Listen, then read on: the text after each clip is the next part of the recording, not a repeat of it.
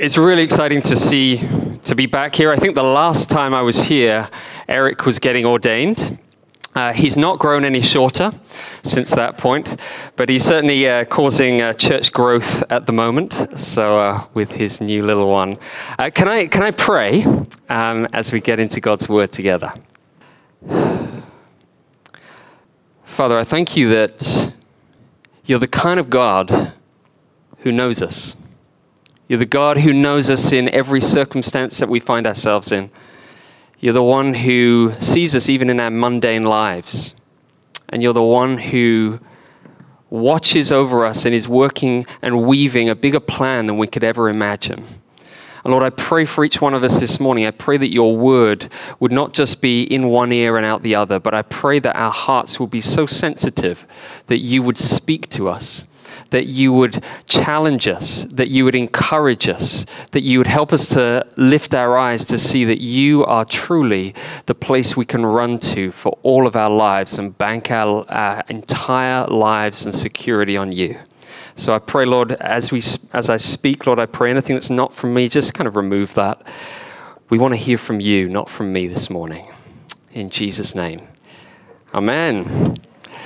Great. Um, Actually, one of the things I was just, um, I was looking out, um, isn't this an incredible place, Tung Chung? I mean, isn't it extraordinary? So I'm just kind of looking, I was just looking over the balcony, just incredible um, view, and just that, that passage um, that was read about the heavens de- uh, declare the glory of God, and just thinking Tung Chung declares the glory of God just in the mountains, and you just see that awesomeness. And yeah, I actually thought as I was just walking here, it, however awesome all of that is, do you realize that actually you declare even more loudly the glory of God? Do you, that actually your lives are actually a greater demonstration of how incredible God is than even the most spectacular uh, like vistas and scenery here in Tung Chung. I think that's awesome. So that's why I'm really excited to be here, because God has got you here, not just for yourselves, but he's got you here for to shine out in this place in Tung Chung. So we're going to look in the, the book of Ruth. I believe you're going through a series of walking through the Bible. Um, but let me kind of start off by uh, just telling you something. I'm not sure if this is okay. Um, I usually end up eating it halfway through. So, um, but I uh, three months ago, my daughter, my second daughter, was was born, Elodie. And um, and about a week after birth, we were we just come home and we were kind of settling in, as Eric will be finding out very soon, right now, the, the rhythm of everything that's going on. And it was six p.m. on a Tuesday, and we got this phone call. And it was our doctor. And the doctor said to us, listen, you need to get to the hospital immediately, because a test result has come through showing an abnormality which actually could result in sudden death. You need to get there right now. I don't know how you'd respond when you hear that news. Like, that was just kind of, your world had just got totally turned upside down. That's that's like um, something breaking through and shattering all your plans and everything that you thought was solid and secure in one moment. Now, I'm pleased to say that um, that actually she's fine. It was a false alarm. But actually, at those moments when, when it feels like your world is collapsing, you start to go, God, where are you? Like, this isn't how the plan was meant to work, right? I prayed about this. You've given us a gift. This isn't how it's supposed to work. And I don't know for you, but actually, whether it's in the, the mundane, in the stress, in the, the realities of your life, whether you ask those same questions of God, where are you? What are you up to right now? Because the book of Ruth is actually a book about both tragedy but also redemption. It's a book about sorrow and love. It's a book about how God takes an, an ordinary family and right in the midst of their darkness, he's weaving a story where behind the scenes he's working something that they could never have imagined in a million years. It's a beautiful story. And so I want to kind of just look through, and we're, we're really going to just kind of glance over a little bit. Um, but I'm going to look in four scenes, okay? Because it's a story, and stories have scenes, okay? So I'm going to look in, in four scenes at this story. So the first scene is what I've called When Life is Bitter. Okay, if you've got the text in front of you, please um, uh, kind of follow through. But I don't know if you've read Charles Dickens' Tale of Two Cities. It's a very famous book. It starts off like this. It was the best of times. It was the worst of times. Ruth starts off, in the days when the judges ruled. That's the author's way of saying, this is the worst of times. Because the judges was a time where everyone was doing what was right in their own eyes. It's a time of corruption, of greed, of injustice, of rejection of God in every way. And to kind of cap it all off, economic recession hits. And so famine comes to Bethlehem. And Bethlehem actually means the house of bread. And the house of bread has got no bread. And so this guy, Elimelech, he looks at the situation and he goes into what most of us guys do, which is kind of problem-solving mode. And he thinks, okay, let me try and figure out a solution to this issue. Don't, don't we kind of often do that? We actually forget about God and we just go, okay, let me just fix this. And so what he does, he looks over the hills into Moab and he sees that they've got food in the land just over there. And so he goes and leaves the promised land, takes his family down there to get food. Seems perfectly reasonable, right? Except if you're an Israelite and you hear the word Moab, you're going, oh no. Because you know that the Moabites are pagans. Not just pagans, they're also enemies of Israel. In fact, in Deuteronomy twenty-three, there's this law which says no Moabite should ever enter into the community of Israel. Why? Because they had a history of continually leading the people astray into idolatry. It's like a bad place. It's like saying, for example, to an unemployed, desperate woman, Um, who says to you, listen, I'm going down to uh, the Wan Chai red light district to find work. That's the kind of impression that you're going, that's a poor choice. And that's what's happening here. Poor decision. And you know, many of us actually, if we're honest, we often make poor decisions because we leave God out of the picture and the grass always looks greener on the other side, right? Well, when they get there, tragedy just strikes. Because you see, Naomi, whose name actually means pleasant, uh, finds that her life turns from pleasant to bitter. Her husband dies, and then her sons marry two pagan women. That's not good choices. And then they die, the sons die, and she's left without any male protection, without any financial security, without any sense of future for a woman in those times and in that culture. She was, to all intents and purposes, alone and suffering with no hope and just these two pagan women with her. And I don't know what you would be thinking, but actually what's going through Naomi's mind, as she suddenly hears God's brought food back to Bethlehem, she starts walking over the, the hills, hasn't been there for ten years. You would have thought she'd be rejoicing, but she ain't. You see what she's doing? She says, um, when she arrives there, she says to the people who welcome her, don't call me Naomi, pleasant. Call me Mara, which means bitter. For the Almighty has dealt very bitterly with me. I went away full, but I've come back empty. You see, Naomi's life, all she can see is bitterness. And her heart towards God is growing bitter too. You see, Naomi believed that her life and her security were all determined by her husband and her sons. And that kind of made sense in the culture. That's where her security lay.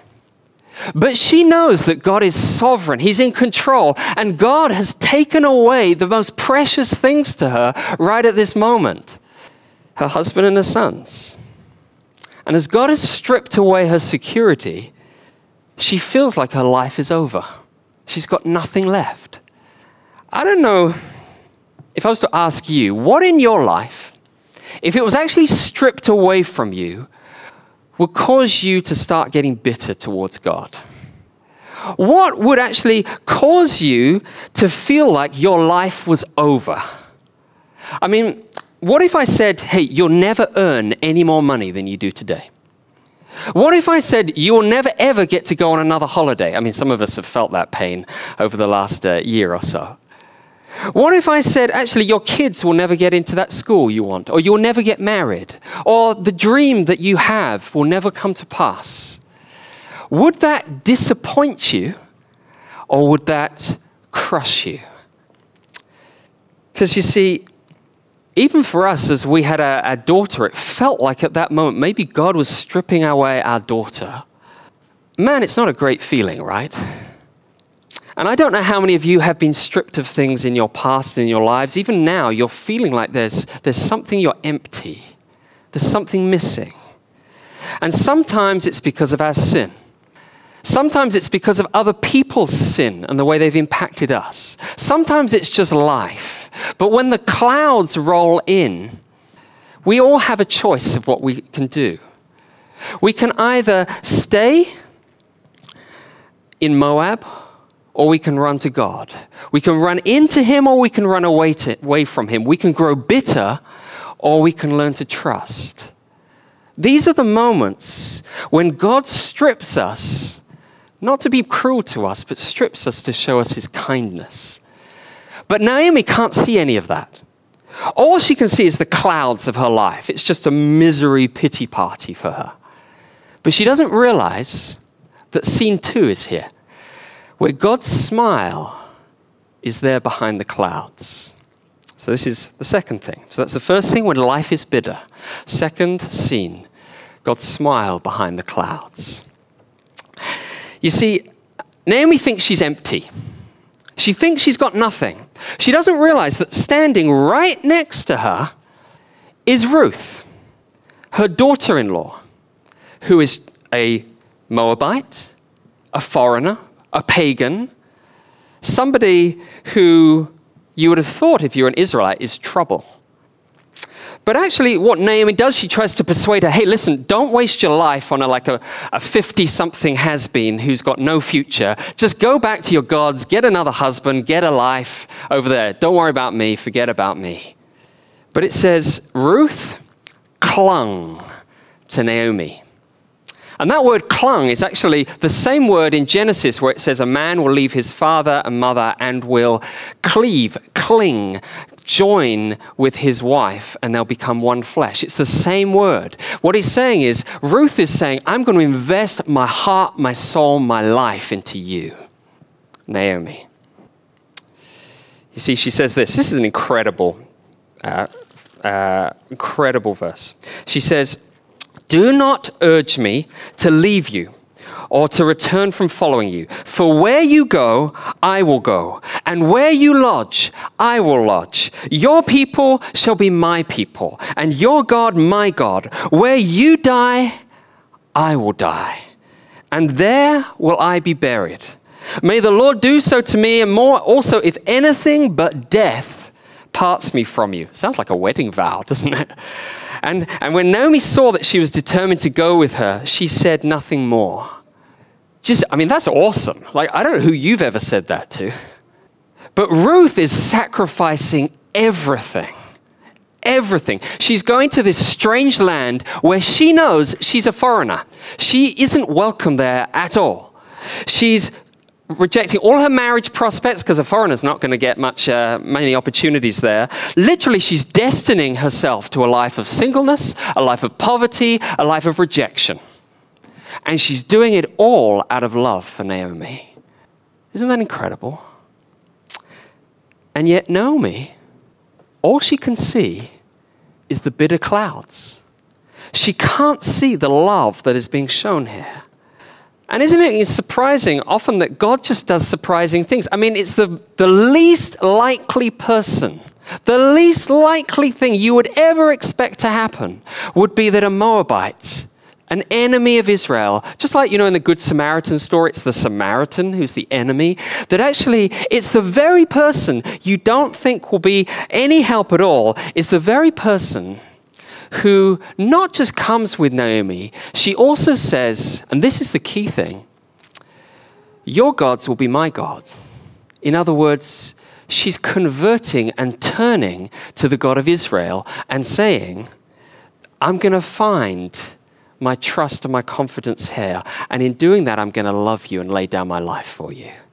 Naomi can't see it. She can't see that actually God is doing something and be drawing the nations to himself, even through this, and providing for Naomi. So I don't know about you.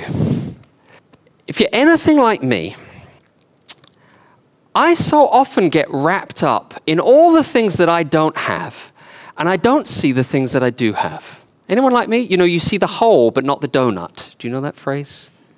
You see, we look at our circumstances, and sometimes we look at things that maybe we feel empty and stripped of, and we we have a whole load of a, the the darkness comes over us, but we miss who is with us. We miss that actually we have a greater Ruth, that Christ is with us. We don't just have somebody who's just left a, a few kind of a, a homeland and is sacrificing marriage prospects. We have the one who is the King of all of heaven, who has left his throne and has sacrificed everything to be with us on the cross. We deserve to be left in Moab, but actually he doesn't just die for us like a couple of thousand years ago. He says every day, today, I will be with you and I am determined.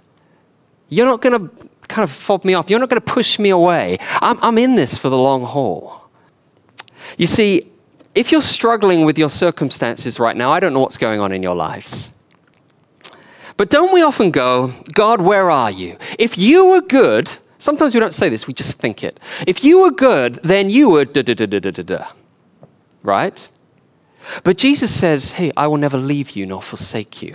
Where you go, I will go. And we go, yeah, but it's not fair. Like that person's got life so much easier than I've got it, right? And Jesus says, nothing can separate you from my love. Where you should die, I have died already for you. I'm more determined to walk with you through whatever circumstances throughout your life, whatever you're going through, than even you are. I'm not going to back down. I love you. And so the call that comes through this passage is don't let bitterness strangle your soul. Whether it's because of your marriage, whether it's because of your work, whether it's because of your kids, look up and see that there is a greater Ruth who is there with you and is saying, do you see me? And will you trust me? Will you stay bitter or will you trust him? Now that's great, but the story doesn't even end there. Because Ruth and Naomi, and we can, they have each other.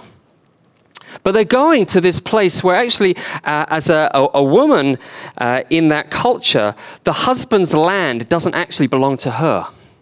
And so she's going, they're both going back to nothing. They don't know where their support's going to come from. And Ruth doesn't really have a lot of street cred in Israel either. So their future is uncertain. And sometimes even when we're following Christ, we go, yeah, I'd like Jesus, but I don't know about actually some of this practical stuff in my future life. Well, scene three. God's sovereign kindness. See, this is, uh, we didn't read this part, but actually uh, I'm going to just go through the story a little. It's um, the beginning of the barley harvest. Food. God's brought food. And if you're actually in a subsistence farming society, that is amazing. It's not like just going down to park and shop. This is amazing. And Ruth goes out like a poor beggar to get dinner. And she's trying to grab just any any bits of grain that have been left after the harvesters ha- have gone. And actually, this is it's called gleaning. This is back-breaking work. And it's dangerous for a young woman. This is like hashtag Me Too kind of can easily happen. Plenty of room for that. But do you notice, I don't know if how long you may have been following Jesus, but do you notice that in your life, if you've actually put your weight and trust on Jesus, coincidences just start happening. Anyone ever seen that? It's like, I became a pastor.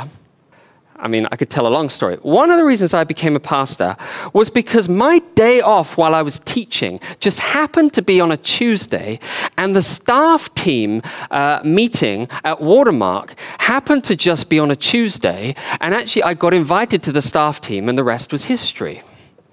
Now, what happens here? Ruth, what field does she get into? She just happens to end up in Boaz's field. And Boaz happens to be pretty much the only godly Israelite in the whole of Israel. And Boaz happens to notice little tiny Ruth just over in the corner. He could have been busy just doing his accounts or something. But he just happens to notice, and Boaz just happens to be a wealthy relative of Naomi. Just happens. And Boaz sees Ruth and he says to his staff, protect her, look after her, give her water. In fact, give her extra grain, provide for her. Now, Ruth doesn't have a clue what's going on. She doesn't know what's going on behind the scenes. But Ruth, once Boaz comes to her, she, unlike Naomi, she sees the grace that she's receiving. This is beautiful. She says, when Boaz finally comes, she says, why have I found favor, that's the word grace in Hebrew, why have I found favor in your eyes that you should take notice of me, since I am a foreigner? You see, Ruth, husband's died. She's childless. She's isolated. She's working like a dog just to make ends meet. If I were her, I'd be like, man, my life sucks. I mean, it's hot in Israel. Man, it's hot at the moment. Do you want to go out in the fields in the middle of the day in this? I'm out there for thirty seconds and I'm like complaining. But sh- she's not having a pity party like Naomi. Why? Because she knows she doesn't deserve anything. She's not entitled to anything. And so the kindness that she receives, she sees it as grace, a gift. You see, entitled people never see grace. They always see what they thought they deserved. But people who know their need of grace see it everywhere. You see, Boaz replies, the Lord repay you for what you have done, and a full reward be given you by the Lord, the God of Israel, under whose wings you have come to take refuge. What's he saying? He's saying Ruth has left everything, trusting in God, but not knowing how on earth he was going to provide. Along the way, she's banked everything on him, and God's come through in amazing style as her refuge. He's totally faithful. I don't know, has any, any of you ever been to Scotland? Anyone? Okay, one person, great. We can talk afterwards. But Scotland, the weather is terrible. Like it is, it is freezing cold. It is wet, even in summer. It's horrific. And um, and when you're hiking, I mean, it's beautiful, but horrific. Um, but when you're hiking in the mountains, I mean, it's like, I don't know why people do it. It's like torture. You know, it's like freezing cold rain and wind, everything coming at you. But there are these little stone huts, which they call bothies. And as you're walking along and you see one in the corner, it's like heaven just opened up. And you run to this, this little stone hut. You run inside out of the cold and you just go, oh, because that's where you find, that's a refuge. But the thing is, if you think that you can just kind of tough it out by yourself, what's going to happen? You're going to be like, rely on yourself. You're going to be out there. You're like, this is miserable. This is, oh, I couldn't do it. This is miserable. And you're going to get bitter. You're going to get complaining because life just doesn't work. And you're never going to come into the refuge if you think you can rely on yourself to get it to get through. You know, you'll feel entitled to the blessings that you have because you earned it. But you won't see grace. And you'll just complain when things don't go your way. And bitterness will eat you alive, actually, when we're self-reliant. But if your heart recognizes, just like Ruth, that Jesus, I can't deal with my life by myself.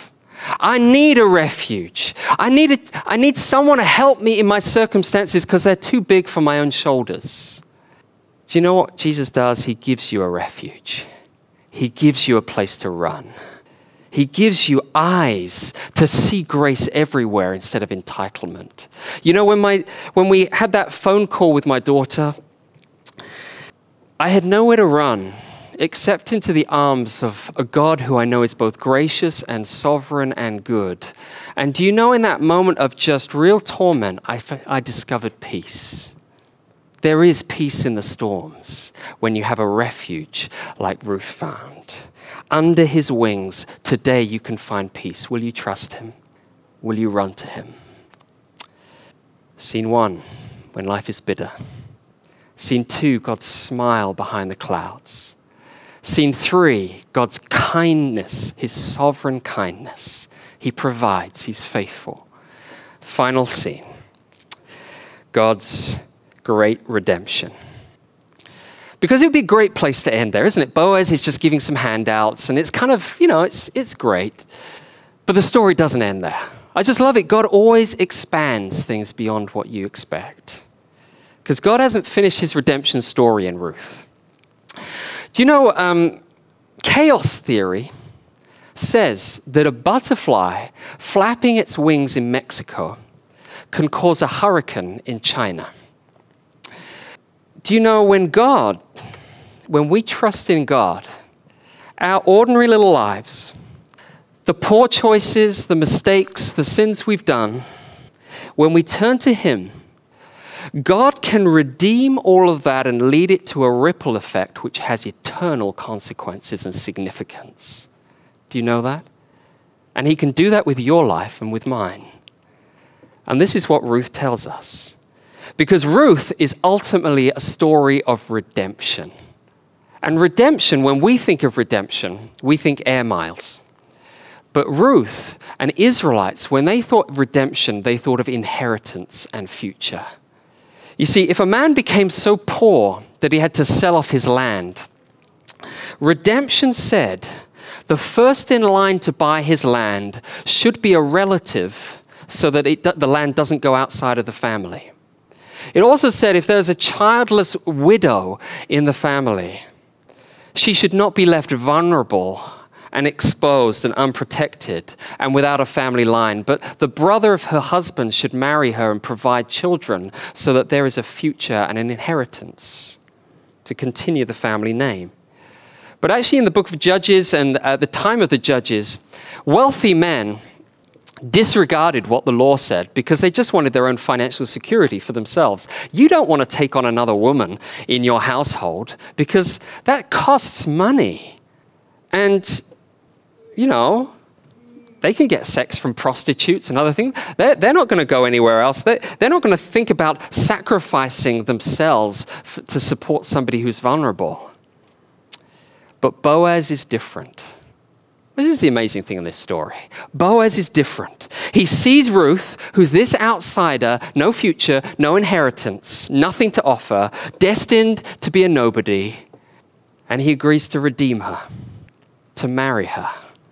And in that moment, when he, this wealthy guy who's got standing and status in society, when he marries Ruth, do you know what happens to Ruth? She goes from being a nobody to a somebody. She goes from being an outsider to go, being an insider. She goes from being dishonored to having the highest honor in the village. She goes from having no future to having an utterly secure future and an inheritance. And it gets even better because this, they have a child. They have a child. It says she gives birth to a son and they named him Obed. He was the father of Jesse, who was the father of David. Hmm, interesting. You see, Boaz is her redeemer, but what happens through the story? Who's in Naomi and Ruth's family line? King David, who, if you don't know, just happens to be like the greatest king of Israel, and who, if you don't know, just happens to be the predecessor and in the family line of who? Uh, let's say a little louder. Good, it's the Sunday school answer. It's, you're never going to go wrong in church if you say Jesus. Yes, Jesus, Matthew one, the genealogy of where Jesus comes from, his family tree, who's in there? Moabite pagan outsider Ruth. Don't you just love how God works? And you see, we're reading her story today, three thousand years later. You see, because of Jesus, Christ is not just Boaz, he's a greater Boaz, he's a greater Redeemer for us. Society tells you that if you want to be somebody, you've got to perform, you've got to measure up, you've got to have certain standards, certain kind of work, certain kind of, you know, salary, certain kind of marital status, all those other things. That's what society around tells us. The gospel says something different. The gospel says it's more connected about who you're connected with than who you are in and of yourself. Because if you are connected with Jesus, the great Redeemer of all, then your, your honor just went through the roof. Your future just went through the roof because you now have a Redeemer who knows your bitterness, who knows the poor choices you made, who knows your shame, who knows your guilt, who knows everything about you, even more than you know. And yet he has been both Ruth to you, sacrificing everything for you, but he's also Boaz to you. He's the one who comes alongside and says, you need never fear because I am with you and I will provide for you. And I have a kingdom plan and purpose and vision for your life. Will you trust me today? Because if you do, you don't realize, but there are layers upon layers upon layers of the redemption story that I'm working, that even if you think your life is really mundane, listen, I take ordinary things and I do extraordinary things with them. Are you willing to be placed in that position? Some of you have been in Moab for too long. Some of you, you know that your sin, you've just been continuing, staying in Moab. And some of you actually think your sin disqualifies you in some way from actually God truly using you in your life. The story of Ruth says, no, there is a Redeemer. There is no sin too great for redemption. But he says, come out of Moab and come to me today and just watch what I'll do, even with your greatest mistakes. Some of you have got bitterness in your hearts. Life's been difficult, whether it's with family, whether it's with work, whether it's actually with God and something he's allowed in your life. God doesn't want you to stay in a prison of bitterness any longer today. Because the reason why is he wants to bring you into a new life. But if you stay like Naomi, focus like this, you're going to miss his grace. You're going to miss the freedom that he wants for you. And God says to you, come and open up, maybe to Eric or one of the elders or a friend here. Don't go another day allowing bitterness to eat away at your heart because it's a disease like a cancer. But God wants freedom for you today because his kindness is great, way greater than you realize. Some of you may be suffering. You're just struggling in life. The book of Ruth tells you, there is a God who sees you, who notices you, who has not left you, who has not abandoned you, who wants to walk with you through this. Will you hold on to him? Will you stop listening to the judgments of everybody else over you and start listening to his judgments, which are his grace and his mercy, and his arms are open wide to give you a future and an inheritance? Let me pray for us. Maybe just before I pray, I'd like you actually to think about where you are, like today. Even in that story, which of the characters do you resonate with? Where is your heart towards God? Are you running into him as your refuge? Or do you know that actually you're just relying on yourself and coming up with yourself solutions to your problems? Are you feeling just down, just wondering where God is? Just want you to take a minute just to actually speak to God right now, just in the quiet of your heart, under your breath. Maybe you need to repent. Maybe you need to actually just open up your hands just as a sign of saying, God, I, I want to run into you today. I want to run into you as my refuge. Take this from being a theory in my head to really a deep-seated trust in my life. That I know, that I know, that I know that you are faithful and I can truly bank my life on you. Father, I thank you that you are way better than we realize. You're way more gracious, that you're way more compassionate, that you're way more powerful to even take our little lives and to use them for significant purposes. Lord, forgive us where we have shrunk our world down to just our, our own vision of what we think life should be. Open our eyes, expand our hearts, show us more of who you want us to be, who you're calling us to, how you're calling us to trust you today.